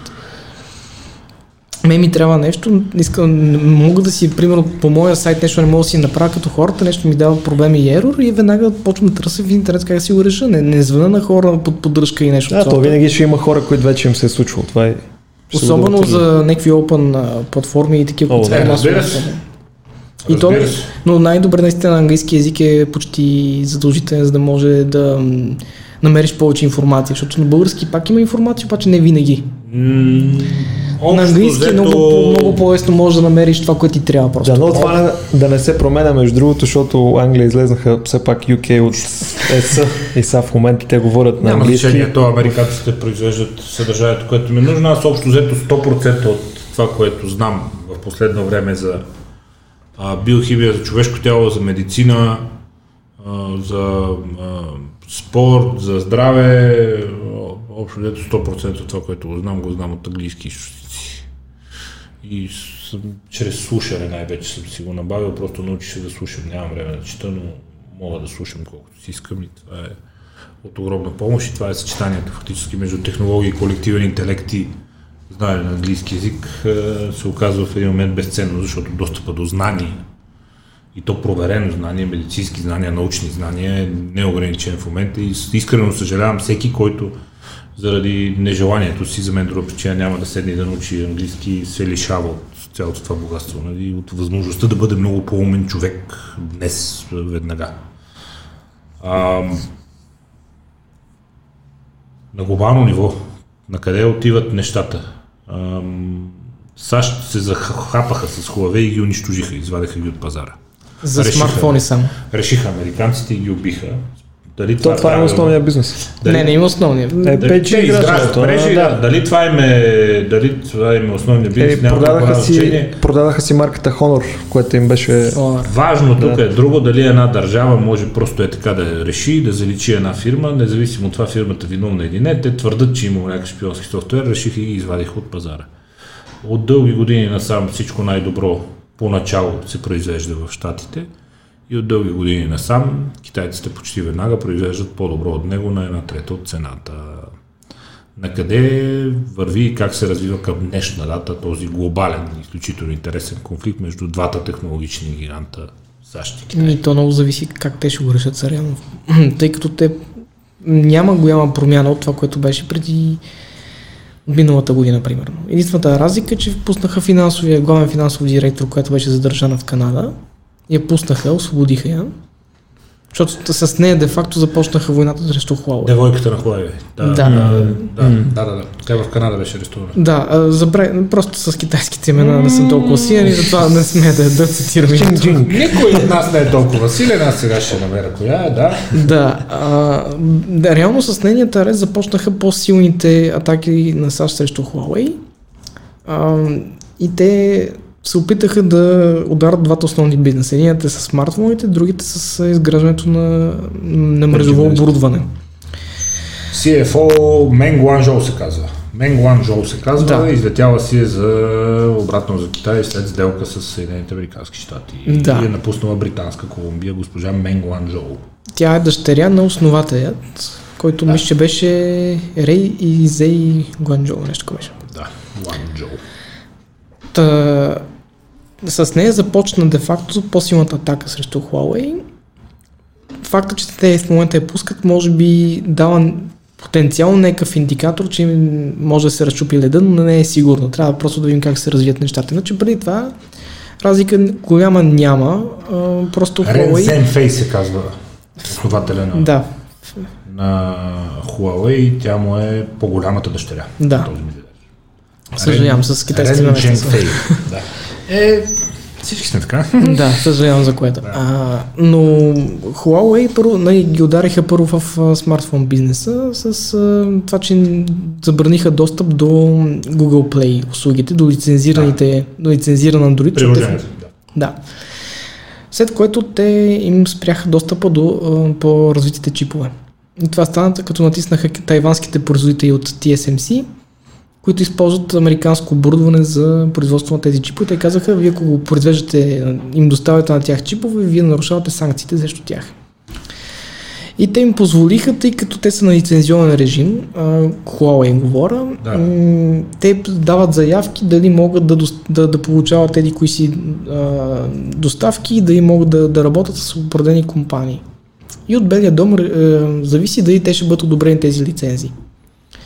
И пр- примерно получават лиценз за, за Windows лиценз, за по някои интелски процесори, които са на компютри, за да могат да си ползват, да продават лаптопи. И сега мисля, че получиха поне за някои 4G чипове, но не и за 5G технологията, за смартфони говоря. И тъй като те ги буквално ги задушиха с този ход с чиповете, Huawei изчезнаха почти от цената. Те останаха само в Китай. Те извън Китай много трудно могат да... И това е от водещ флагшип. Пак казвам, И че това не второ знам- място, второ място Да. след Huawei, а, след Samsung, извинявам се, те бяха, те бяха на път да ги изместят при да, да започнат санкциите. Това беше 2019 година, Да. те бяха на път, вече в едно три месече бяха с повече продажби от Samsung и веднага след това започнаха тези ам, действия на американското правителство. Тогава Имат ли основания до сега, ти си човек, който много повече от нас рови в тези теми, за това едно правителство и една група политици в някакъв кабинет да унищожат една компания. Ма тя била държавна, ма била китайска, ма то та- там не било точно частен бизнес, ма те през държавата си прокарвали интерес. това си е Има ли до момента основания, които на те да ти кажат, че правилно са били санкционирани Huawei и правилно са били заличени от пазара? Според мен те са част от един по-голям пъзъл между отношението на търговската война между САЩ и Китай като цяло. Благодаря. И аз така. Да, защото а, дали имат право или нямат право, мисля, че в момента някой трудно може да каже нещо против САЩ, че нямат право нещо да правят. А, това е проблем, защото те решават, че Huawei нещо правят и ги изчезват. Нали, то, между другото, аз преди малко щях да кажа тази смешка, не е много трудно да накараш тайванци да не продават нещо на китайците. Нали? Те си запознат с отношенията между тези две държави. Тайван е независима държава, между другото, господа китайци.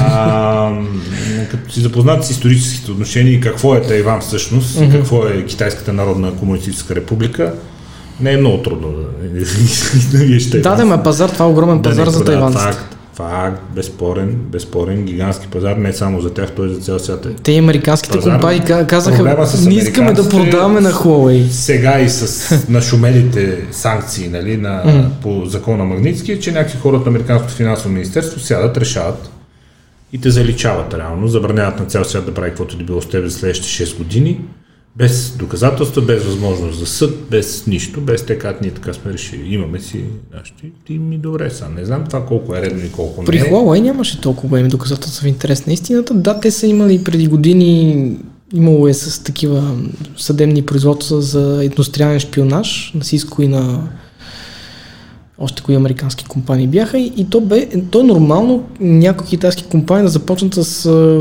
обратно инженерство, на с reverse engineering, да, да си развият бизнеса. Те, това беше при социализма, това беше практика. И в България беше практика, ние така си развихме компютърната индустрия, малко или много, с обратно инженерство. Тя е жигулата, е ревърс инженер, нали? да, а, смисъл, че това е нормално. няма Да, абсолютно, абсолютно нормално е това Виждаш нещо. какво направи конкурента, разглавяш го, гледаш, чудиш се как е успява. Да, просто тези компании в един момент стават много ефикасни. Има нещо друго, което а, в някаква степен и американците си виновни. Те решават да аутсорсват всичко в Китай. И китайците казват, бе, хубаво, хубаво, обаче ние трябва да направим по нашия начин, защото най все пак има и комунизъм тук малко. И за да бъде всичко точно и за да има китайски интерес да бъде защитен, една, една чужестранна компания, независимо да е американска, корейска и каквато и да била друга, тя трябва да влезе в joint venture, т.е. съвместно Тя предприятие. трябва да има местни партньори, местни партньори имат достъп до патентите и до чертежите и до всичко. Абсолютно. Те имат достъп до технология, т.е. има пълен технологичен слаб там. И с този технологичен слаб после се създават или паралелни компании, или тези компании по някакъв начин се, се развиват по, по друг начин с акционерство, а, промяна на дялове и така нататък. И така се, всъщност е изградени цялото ноу-хау. Има нещо друго интересно. TikTok, например, този феномен в социалните мрежи в момента. Той е създаден първоначално и много тенденциите там са създадени за китайския пазар. Има много, много в софтуерно отношение говоря.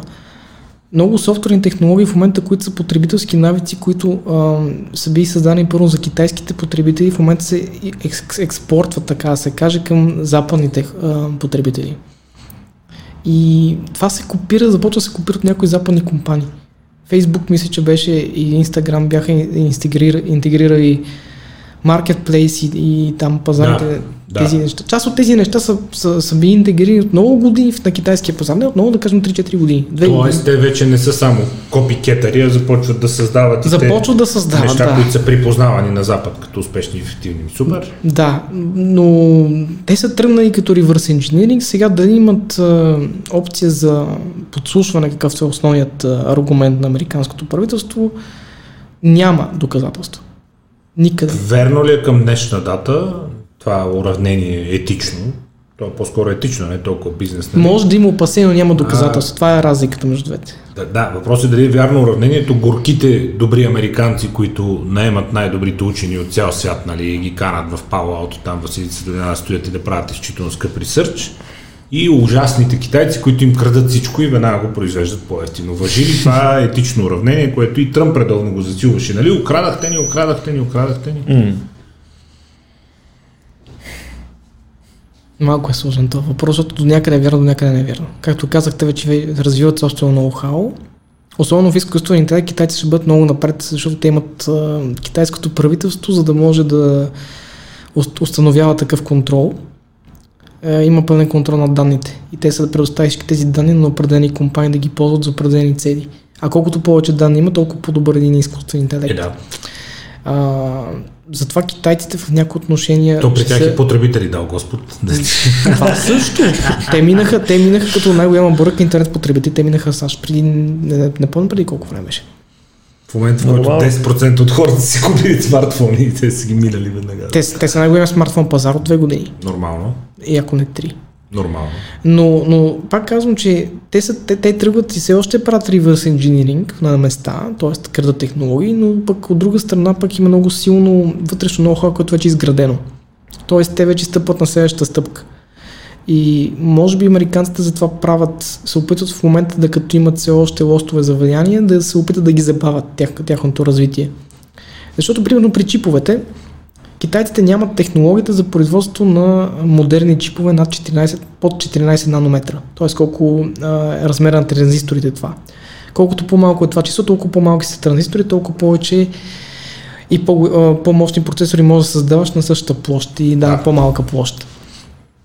И в момента, примерно, последните модели смартфони са с 5 нанометра. Тоест имаме тройна разлика в технологиите като технологично напредък. И за това според мен американците, докато все още имат в някои места лостове, а, започнаха тези санкции и удара срещу Huawei, защото Huawei бяха, те имаха собствени чипове разработени на архитектурата ARM. На Кирин, Брита- да. Да, британците. Кирин. С името на чиповете на Мгм. Huawei. Мгм.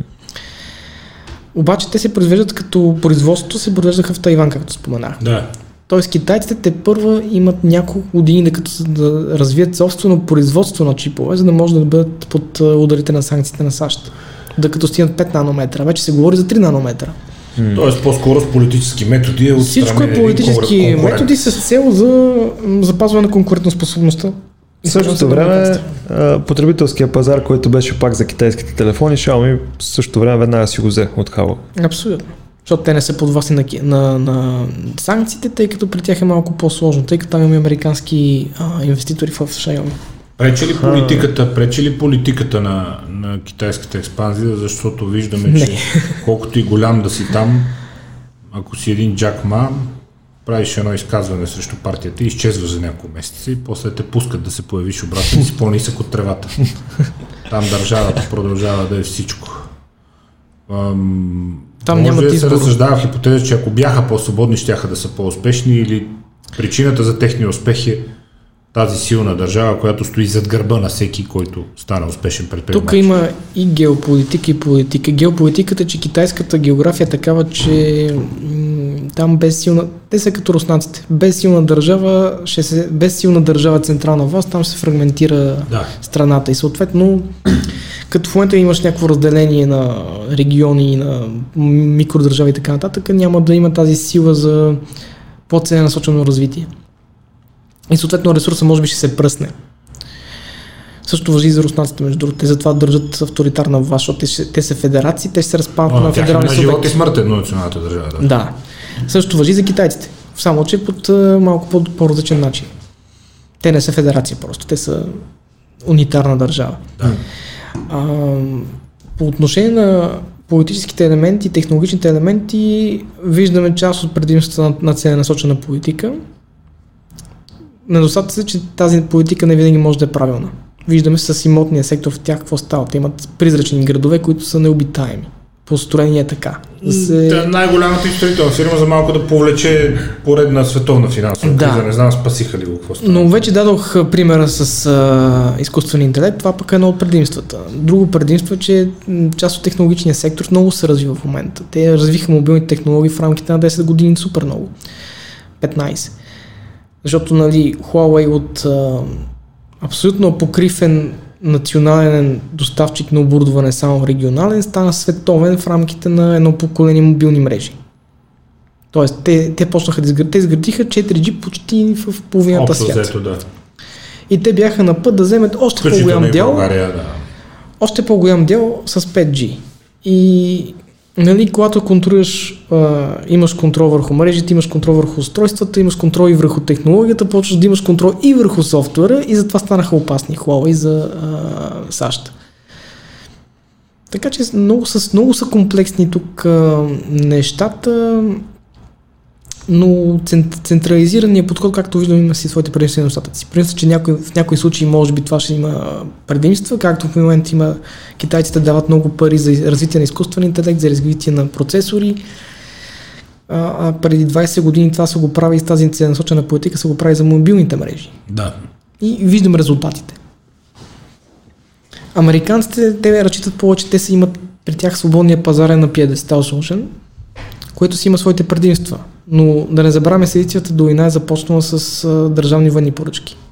В началото. Тя е била някой от Като компании. видиш субсидиите за Тесла, ще речеш, че не сме много напреднали в това отношение. Та е, SpaceX е изцяло на държавни поръчки.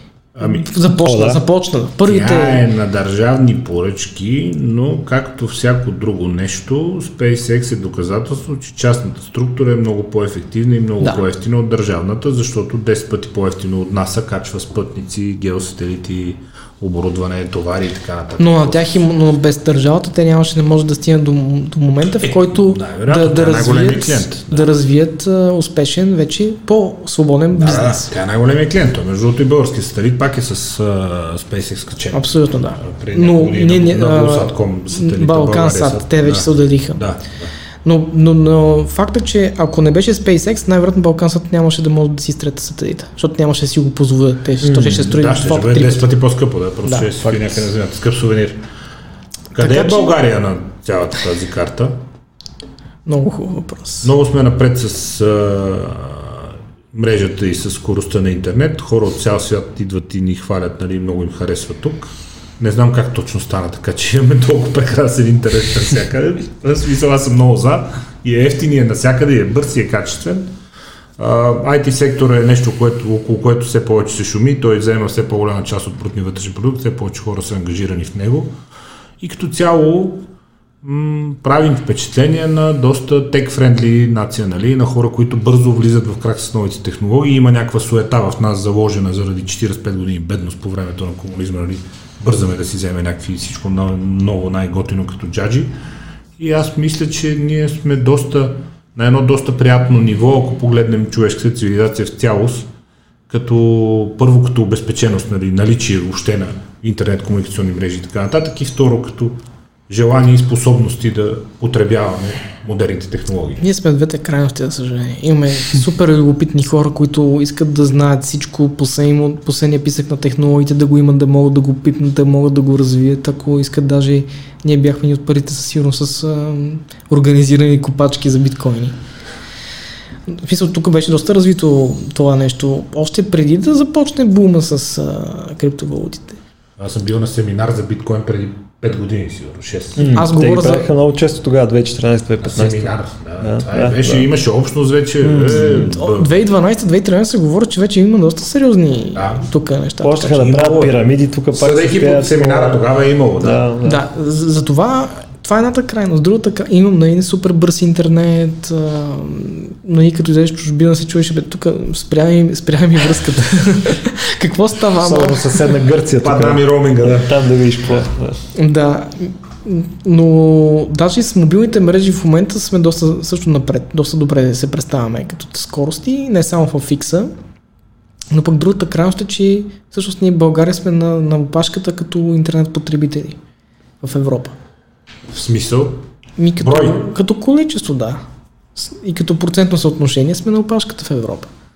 Не, Това бях, ме изненадва леко. Бяхме, бяхме преди на последните места, сега не помня, не съм гледал Евростат от известно време, но там има данните и обикновено сме на втората половина в графиката.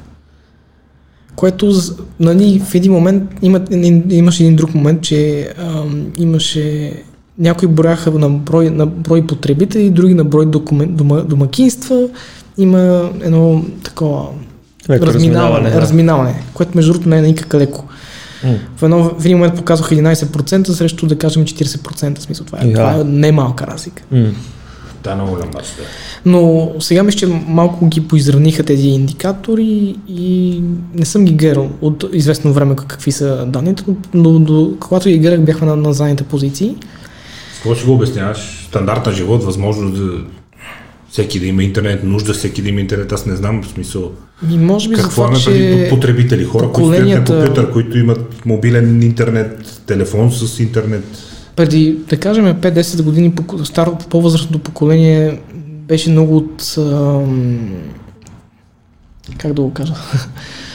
беше изолирано от тези тенденции и беше останало като извън борда на това нещо. Сега може би е по-добре, защото майка ми вече като се, се пенсионира, тя си ползва интернет, баща ми също. Те най-вече са пенсионери, като най-новото, новите по-възрастни хора, които дойдоха, вече имат повече О, нужда. те прекъснато социални мрежи, коментират. Да, да, да. Така шерват. че а, това се е подобрило 100%, трябва да видят данните, защото точно тези данни не са ми, да. не са ми на телефон, за други данни съм си подготвил тук. А, но този традиционализъм който беше в по-предишните поколения, може би това беше една от причината. Другата причина е просто хората не беше толкова достъпно. В един момент наистина хората го смятаха, че е лукс да имаш къщи интернет и компютър. Mm. Сега вече като е много по-достъпно като смартфон ти е То необходимост. В времената на тази лъпа с модема и с това си беше лукс. Да. Не, и след това. и после първия кабелен интернет, той струваше майка си баща си. Mm. И след това говоря. Да. А, дори като вече имаше нормален кабелен интернет с, а, да кажем, няколко мегабита в секунда скорост, пак имаше доста хора, които бяха изолирани. Има села, които няма интернет все още. Нормално. Да, факт. Нормално. Още един кабел, още една сметка, mm. още един разход. И не само, примерно, България е много силно планински терен. Има места, където е много трудно и не е економически ефективно за операторите да прокарат там да. интернет. Да, или клетка да има Да. и така нататък. И- защото са много малко хора. 5G, нали, примерно 5G това може би ще го реши, защото сам с мобилен сигнал, с хубав мобилен сигнал ще можеш да, да докараш интернет без да е необходимо да слагаш кабел в Да. а, всеки дом. И да прокараш примерно голям оптичен кабел някъде в полето. Ще го реши със сигурност. Да. А, също въжи и за уменията. Ние също бяхме на майна опашката по дигитални умения известно време и това не знам как мога да си обясня. Може би с а, по-лошото образование или с а, хората, които просто не искат да учат а, нови неща, ли, но просто явно ние сме двете крайности. Надявам се Не това да ни го е чак преодолеем. толкова лошо образованието, защото Не знам. Просто някъде нещо се къса. някъде се къса нишката просто. Здравословния български консерватизъм, нали, дето късето фон с народна музика и анцове и да колиме прасето. Нали, явно... Не то лошо няма в това Някъде нещо. Въпросът е, че О, няма нищо лошо, много вкусно. няма нищо, удобна дреха, нали? Няма нищо лошо в традициите, просто човек трябва да бъде отворен за новите неща и трябва да просто, може би да се, подкупа, да се подсили любопитството на тези по-традиционно традиционно настроени българи. Има ли някой, който има знанията и смелостта твърди, че е наясно как ще изглежда света след 10-20 години с скоростта, с която се развиват технологиите, защото ние в момента се намираме в една безпредседентна вертикална права на нарастване на технологиите и познанието. Ние, ако си замислиш, 7 милиона и 700 хиляди години сме си комуникирали с жестове и знаци, 300 хиляди години сме слезнали от дърветата и сме започнали нещо да се мъчиме да си приказваме. От 10-12 хиляди години Има писменост. пис, картинки, нали, които прерастват в писменост някаква. От 300 години 400 има печет, печетарски машини. От 100 години има радио, от 50 години има телевизия, от 30 години има интернет. И гледай какво става. Интернет малко повече. Все тая, говорим за масовия потребител. Нали? Аз грубо ви казвам mm-hmm. числата, то е телевизията е от 40-те години на миналия век, значи са 80 години, не са 50, но говоря груби числа. На фона на тия милиони години, За съжаление, някои за тенденции... няколко стотини, за няколко десетки години и за няколко години виж какво става. Кой помни Yahoo? Кой помни ARC? Кой помни ICQ? Кой ги помни тия неща? О, приятелката ми ползваш това ICQ. Извиняваме се много! Да, не знаех. не, не, тя ползва... Нищо лично. Там ситуацията с тези чат платформи, че понякога поддържаш комуникация с някои хора в някои чат платформи, където знаеш, че са там просто. И аз ползвам Те са си Skype. за там, да. Аз ползвам още доста силно Skype, между другото. Колкото странно ми е било страст, да. Но а, тук има нещо друго. Не, че липса смелост, по-скоро някои тенденции стават много бавно. Както говорихме с стриминга още в началото, това стана... Ня, аз го очаквах по-бързо се случи в интерес на истината. Да започне да измества линейната телевизия. 5G ще отвори много нови врати, но няма да ги отвори много рязко. Автоматизацията също няма да стане на секундата с едно штракване.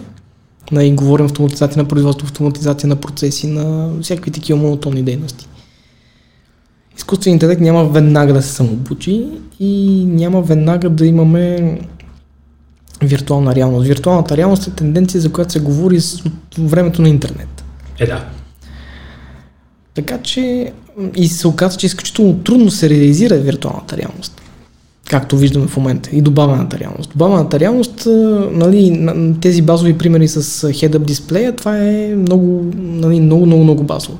Говориме за а, създаване на виртуални двойници на цели градове на тази стая, примерно, и тук можеш да наслагваш да. Да. виртуални образи, които да се виждат и така нататък.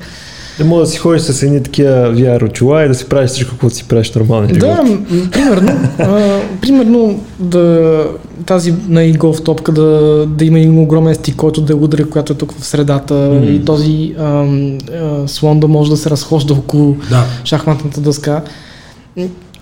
Това изисква време, изисква доста развитие. И не само технологично, практично, трябва, да- трябва да бъде практично, трябва да бъде лесно за освояване от потребителите и да има тяхна полза, те да виждат добавена стойност това нещо. И третото нещо, да има някакъв бизнес модел. Все пак, според теб сме по-скоро в еволюционен, а не в революционен пробив. Винаги сме били в еволюционен, дори четвърта, дори трета на индустриалната революция, която се е случила преди 100 години, тя не е станала изведнъж, тя е станала в рамките на едни близо век, ако не се лъжа. И повече. Да, с парната машина и с а, създаването на по-автоматизирани процеси, нали? И повече. Да, после имаме електричеството, което също подпомага тази индустриална революция и така нататък. Комуникациите. Комуникациите се раждат в края на и в последната фаза. М, Безличните комуникации също в един момент с радиото. Тоест технологиите не трябва да ни притесняват, трябва да се наслаждаваме спокойно на тяхната еволюция и не се очаква Абсолютно нещо съм- страшно да стане следващите години, което да ни загради с терминатори тук. По-скоро трябва да сме а, с по-отворени очи за новите неща. Да не ги приемаме с прекалено голяма резервираност. Да, винаги първите модели ще са най... няма са най-успешните. Ето, винаги е така. И аз така мисля, плюс това... Сгъваемите смартфони видяхме, че не, първият модел не е най- най-доброто нещо, обаче втори и трети модел на вече, Вече се ядат, да. вече стават за нещо. Вече са много по-практични, Това- много по... Много хора ще схванат чегата, терминатора, ако кацне в коиловци. Няма шанс, бе, нали? Ще го разглобят. Къде да отидеш, бе? Айде да не споменаваме някъде друга, сигурно ще го продадат и за... Къде отидеш? Това е втора фаза вече. Ще го разглобят на бързо. След като приключи край жизнения си път край Бустана, нали? Втора фаза ще е вече на пункта за скраб в село Роман или в град Роман. Град Нещата Роман. винаги са били еволюционни и според мен винаги са еволюционни, не революционни, но, но просто ние в един момент ще, ам, ще усетим, че нещата са се промени много рязко. Мисля, за 10 години телефон слушалка с фенерче става компютър. Е, да.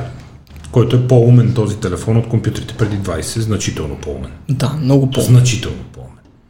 От И много големите- по-бърз и много с големите компютри преди 20 години. И в това няма нищо страшно, това е супер. Ние ще продължаваме да се осведомяваме, продължавай да пишеш, надяваме се и скоро пак да ни гостуваш. А, Живот и здраве с теб и с твои колеги да разработваме вече отделни теми от света на технологиите. Считам го за много важен за съвременния човек, за да може човек да има най-малкото общата култура за това, което се случва около него. А вие хора, абонирайте се за платформите за стриминг на видео, гледайте Squid Game, учете английски, не се страхувайте от технологиите, четете Tech Trends. Всичко, което пише Юлиан е супер интересно и аз гарантирам за качеството на източниците, които той ползва и за а, качеството на текстовете, които ще прочетете там. Всичко е там, ще видите е точно така, както е написано. И бъдете в час и всички заедно да продължаваме напред. Благодаря за отделеното време. И аз благодаря. Успех и до нови срещи. Успех. Си.